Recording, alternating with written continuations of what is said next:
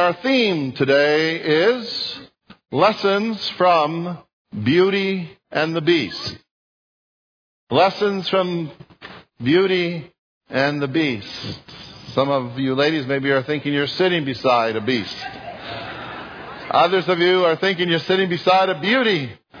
And I hope that in one way or another, all of you are thinking and believing that you are indeed sitting beside a beauty, whether it's a he or a she. All right? Amen. For we are all beautiful in God's sight in different ways.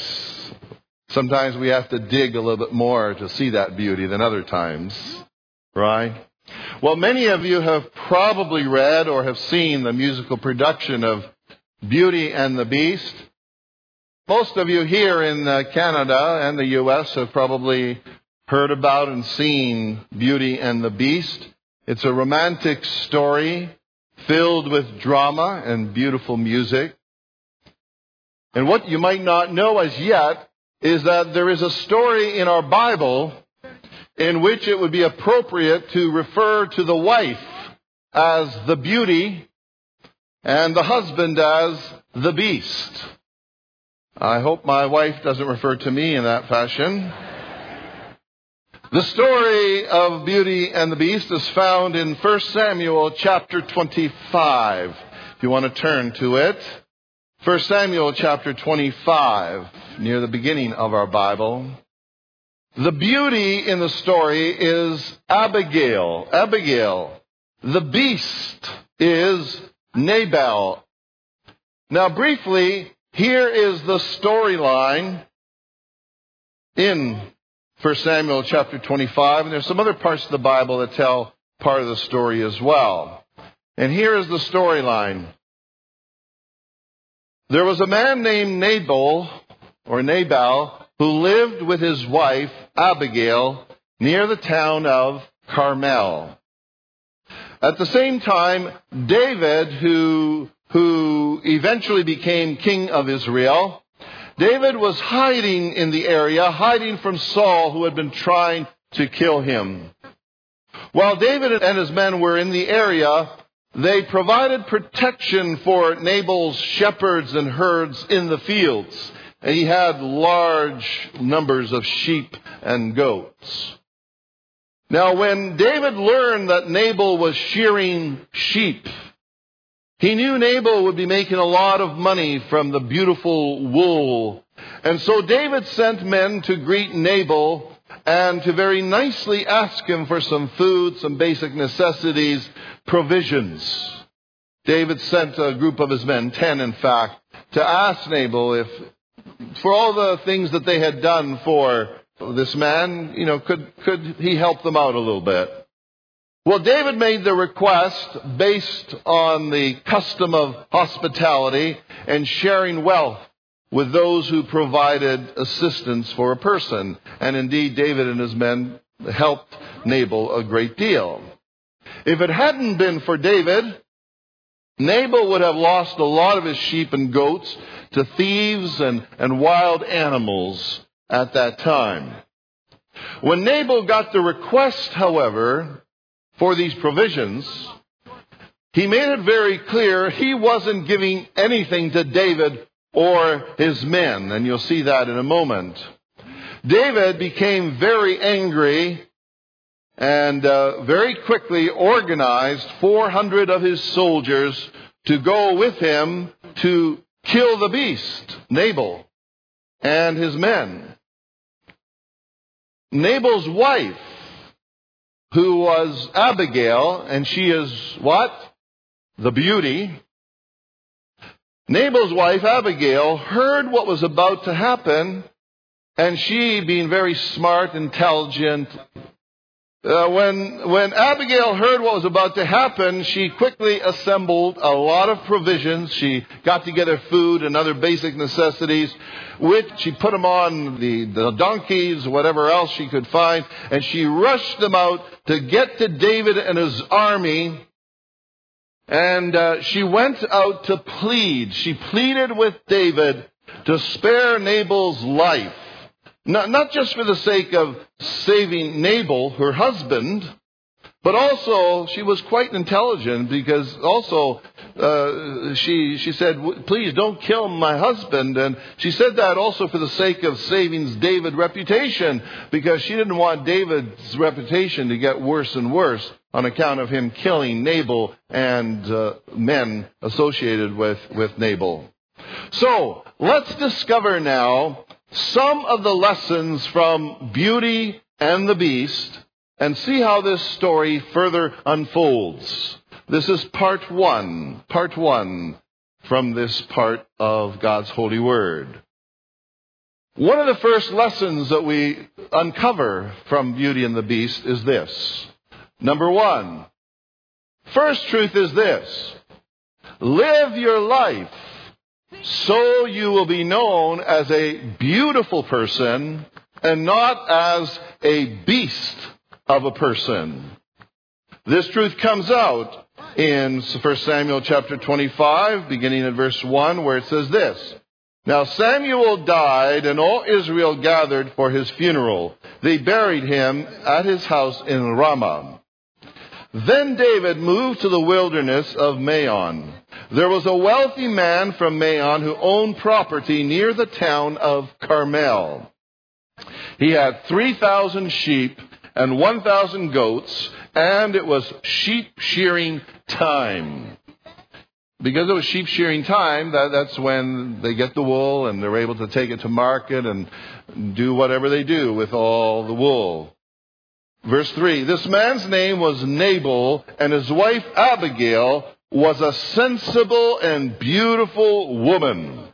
But Nabal, a descendant of Caleb, was crude and mean in all his dealings.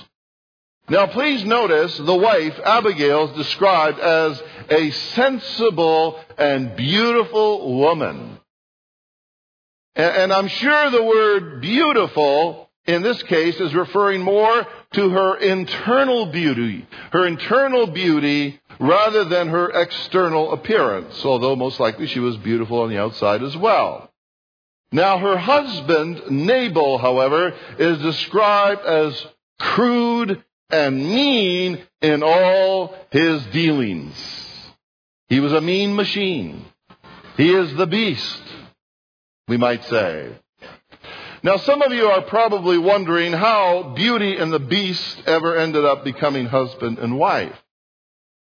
You have to remember that in their day and age, marriages were usually arranged. Nabal was rich, and so Nabal's wealth would have been seen by Abigail's parents as qualification enough for her hand in marriage. By the way, the name Nabal, N-A-B-A-L, the beast, that name literally means fool. So why would any parents name their child fool? I, I don't know. Parents usually mean well, but aren't always thinking carefully when naming their child. I'm not referring to anyone specifically here, okay? So I, I don't want to get off uh, on a on a tangent on how to name your baby, but please never give your child a name that might make life even more difficult for him or her while growing up. Amen? Now in the Bible story, unfortunately, Nabal's name not only meant fool, but he lived a very foolish life, which you'll see more and more as the story unfolds. Verse 3 says, Nabal was crude and mean in all his dealings. And then if you read, if you read verse 25, you'll see how Nabal's wife described him. In verse 25, here it is. In verse 25, Abigail says of her husband, I know Nabal is a wicked and ill-tempered man Please don't pay any attention to him. He is a fool, just as his name suggests. I hope none of us, none of our spouses would say that of us men. But uh, she was being realistic there. In a sense, Nabal was in fact a beast of a person. Now here's the good news. The good news is this. No matter how much of a beast of a person any of us might be, male or female, if and when you surrender your life to Jesus Christ as your Savior and Lord, He begins, He begins to change, He begins to transform your life from a beast into something beautiful. Amen? He begins to make us and mold us and reshape us. Whether we live in Canada or the Caribbean somewhere or in, in Guyana, where, wherever some of you come from. In 2 Corinthians 5:17 it says, anyone who belongs to Christ has become a new person. The old is gone, a new life has begun. Sometimes we sing that wonderful chorus, something beautiful, something beautiful, something good. All my confusion he understood. All I had to offer him was brokenness and strife, but he made something beautiful out of my life. And how true that is, how wonderful that is. And we praise God for that. I want to encourage you today to allow Jesus, to allow Jesus through His Spirit to change, to transform your life into something beautiful from the inside out. Whether we are men or women or young people or children, Jesus is the one who is able to make us and mold us in accordance with His will. Amen? So, that's the first truth we discover from Beauty and the Beast. Here's a second truth we should dig our teeth into. It is this. Speak lovingly, kindly, and nicely to people. After watching over and protecting Nabal's herds from robbers and wild animals, as we said earlier, one day David sent a message with ten of his young men to Nabal. Now I want you to see, I want you to see how kindly and lovingly and nicely he communicated with Nabal. I know that it didn't get the desired results, but I want us to notice the beautiful way in which David asked for some provisions, for some food, for some uh, necessities that he and his team needed. Look at verse 4. It says, When David heard that Nabal was shearing his sheep, he sent ten of his young men to Carmel with this message for Nabal. Peace and prosperity to you, your family, and everything you own. Now notice, he starts with his blessing. Peace and prosperity to you, your family, and everything you own. And then he says, verse 7, I am told that it is sheep shearing time. While your shepherds stayed among us near Carmel, we never harmed them, and nothing was ever stolen from them. Ask your own men, and they will tell you this is true. So would you be so kind to us, since we have come at a time of celebration? Please share any provisions you might have on hand with us and with your friend David. David's young men gave this message to Nabal in David's name, and they waited for a reply. And then when we read later in the story, we are once again told of how helpful David and his men had been in protecting the sheep and the goats and protecting the shepherds at a very uh, dangerous time in history. What I want to point out is David's approach here, I believe, is a wonderful lesson for all of us to speak lovingly and kindly and nicely to one another wherever we are. Proverbs 12 verse 14 in the Bible says, wise words bring many benefits. Proverbs 16 verse 24, kind words are like honey, sweet to the soul and healthy for the body. Proverbs 15:23 It is wonderful to say the right thing at the right time. Say amen, ladies. It is wonderful to say the right thing at the right time, especially with us men. Or by us men, anyway, right? My, my friends, let us speak lovingly, kindly, and nicely to each other now, some of you, some of you might be thinking, well, Pastor Nick, what you are talking about is, is very basic teaching. That's right. It's basic. It's foundational. But there isn't enough of it.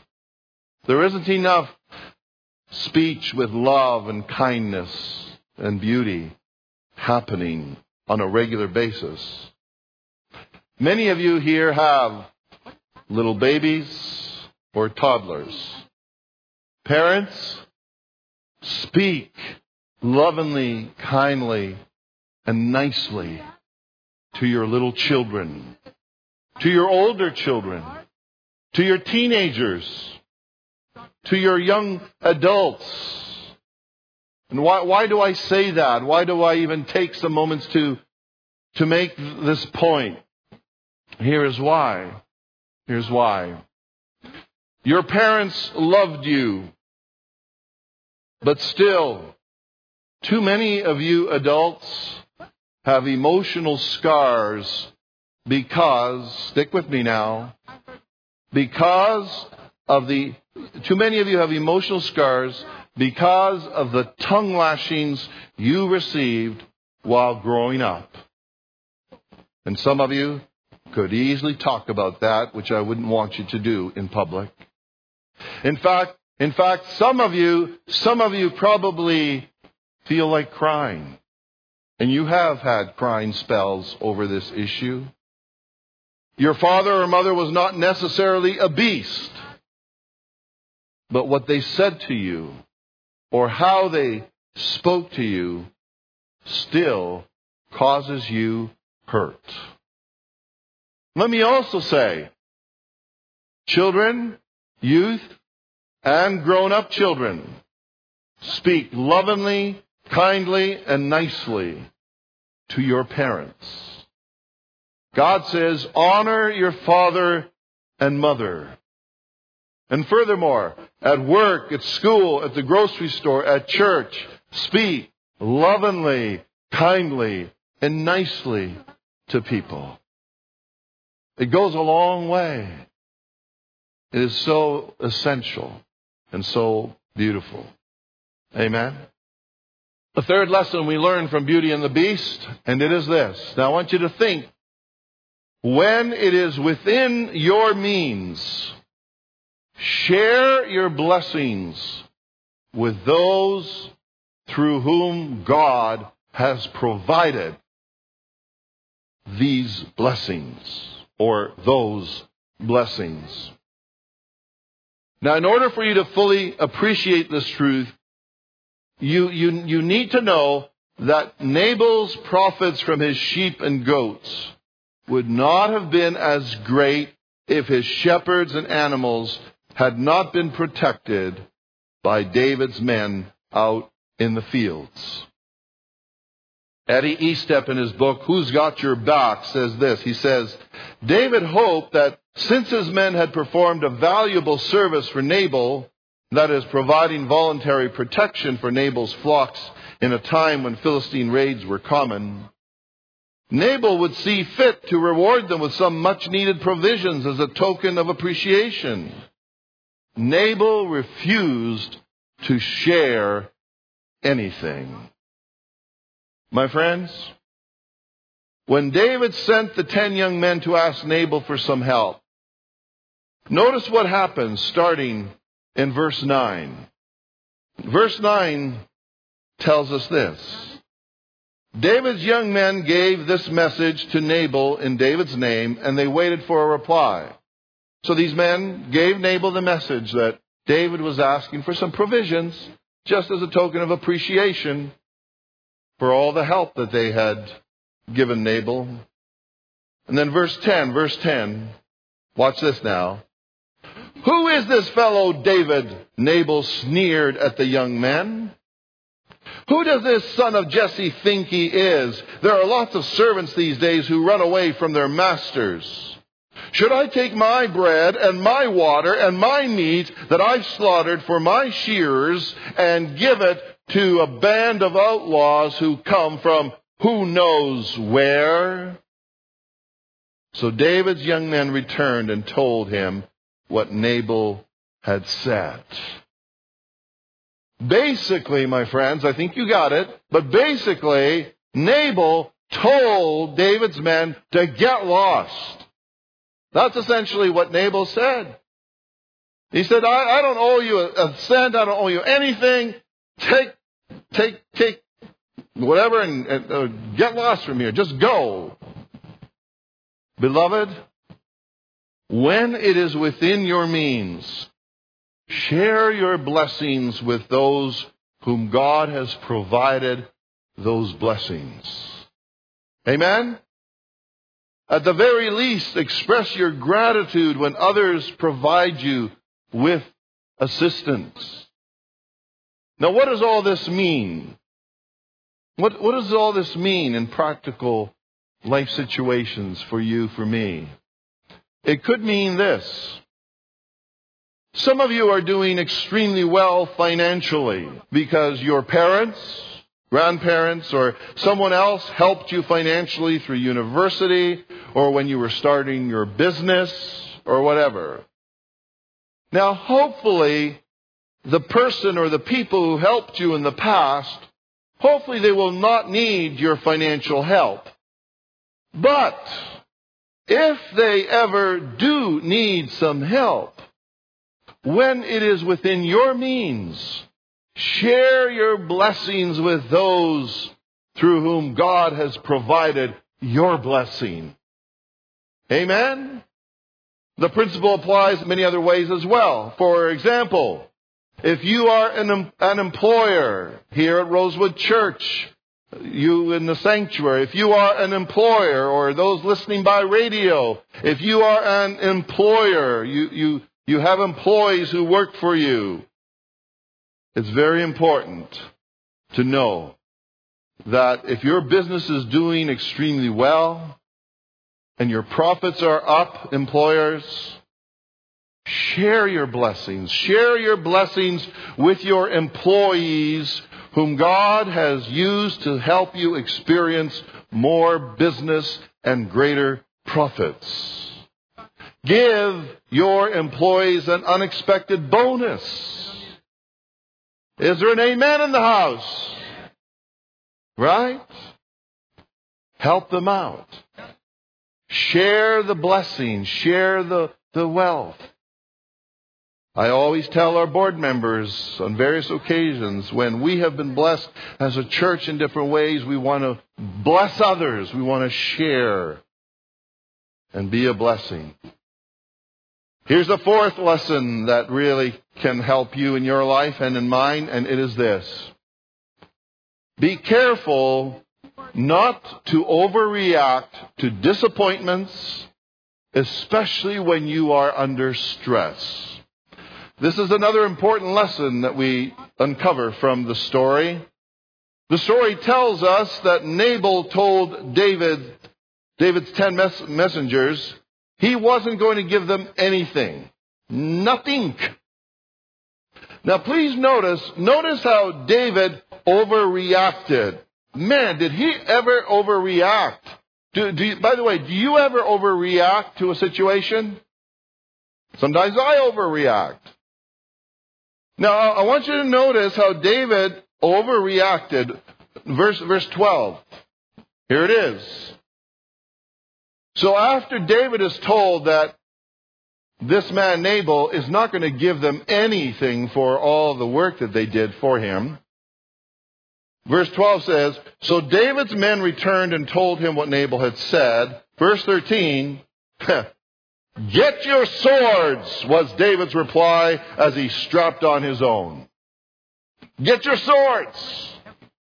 Then 400 men started off with David, and 200 remained behind to guard their equipment. Now that was David's reaction. Get your swords. David intended to go and kill Nabal and, and all of Nabal's men. Now think about it. Now, what causes us to sometimes overreact? To a disappointment, to a thoughtless word someone has said to us, or whatever. What are some of the things that cause us to overreact? Well, here are a few. Sometimes fatigue can be a cause of overreaction. In the case of David, he was no doubt tired, very tired from running, uh, tired of running from Saul and his army who had been trying to kill him for a long period of time. Sometimes, whether it's you or me, we overreact when we're too tired. Isn't that true? And uh, parents, we have to really be careful about that with our children when they're whether whether they're small or old. Excuse me, older. We have to really be on our toes so that just because we're tired out, we don't overreact to whatever they say or do. Um, then sometimes we overreact because of emotional pain. Emotional pain. David had been mourning the recent death of Samuel, who had been very special to him. And so David had been going through this emotional pain because he was, he was, he was grieving. Grieving. Then other times we overreact because of physical pain. Physical pain. You know, uh, when, when, when you're in physical pain for whatever reasons, because of knee problems or back problems or migraine headaches, someone says something or does something, it doesn't have to be something really big, but boy, because you're, you're wrestling to deal and cope with that physical pain, whatever he or she said can really put you over, right? Isn't that right? Yes, so sometimes physical pain, then other times pride. Pride. When someone says no to you, some people feel their, their pride was deeply hurt. And I suspect David, you know, had quite a bit of pride, and that would have been affected. Then uh, other times, maybe it's repeated disappointments that contribute to overreaction or uh, other stress or other many different causes. The bottom line is this. The bottom line is, and I've included in there time pressure. That's, that's one that I have to always be careful about. And we have to be careful not to overreact to disappointments and never allow our own hurt feelings to cause you to jump towards deliberately hurting other people. I mean, think about it. David jumped when he discovered that Nabal wasn't going to give him anything, no provisions at all. He said, Get ready, get your swords ready. We're going to teach that man a lesson. He was going to go and kill him. He was going to go and take his life and the lives of others. My friends, there are many more lessons for us to learn from the beauty and the beast. And we're going to uncover those lessons in part two. But for today, I, I, I want you to think of what we've talked about. I want you to think about living your life so you will be known as a beautiful person and not as a beast of a person. The good news is you and I, each one of us can look to the Lord and say, Lord, Lord Jesus, I want you to come into my heart and into my life, and I want and I need you to change me. Change this beastly nature of mine. Change my nature into the kind of nature that is loving and kind and sweet. The kind of nature that pleases you, O Lord. And let's, let's, let's learn from Beauty and the Beast that we need to speak lovingly and kindly and nicely to people. Let's, let's remember that when it is within our means, we need to share our blessings with those through whom God has provided those blessings. And then be careful. Let's be careful not to overreact to disappointments, especially when we are under stress. Would you stand, please? Heavenly Father, we thank you for the many very important and helpful lessons that we uncover from Beauty and the Beast. Lord, I pray that you would touch and impact each of our lives in different ways with the truths from this part of your Holy Bible.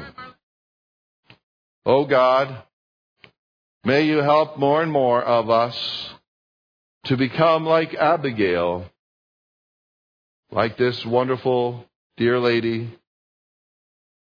What a beauty she was from the inside out. Make us and mold us, Lord, into the kind of person, individual you want us to be for your honor and your glory. In Jesus' name we pray. Amen.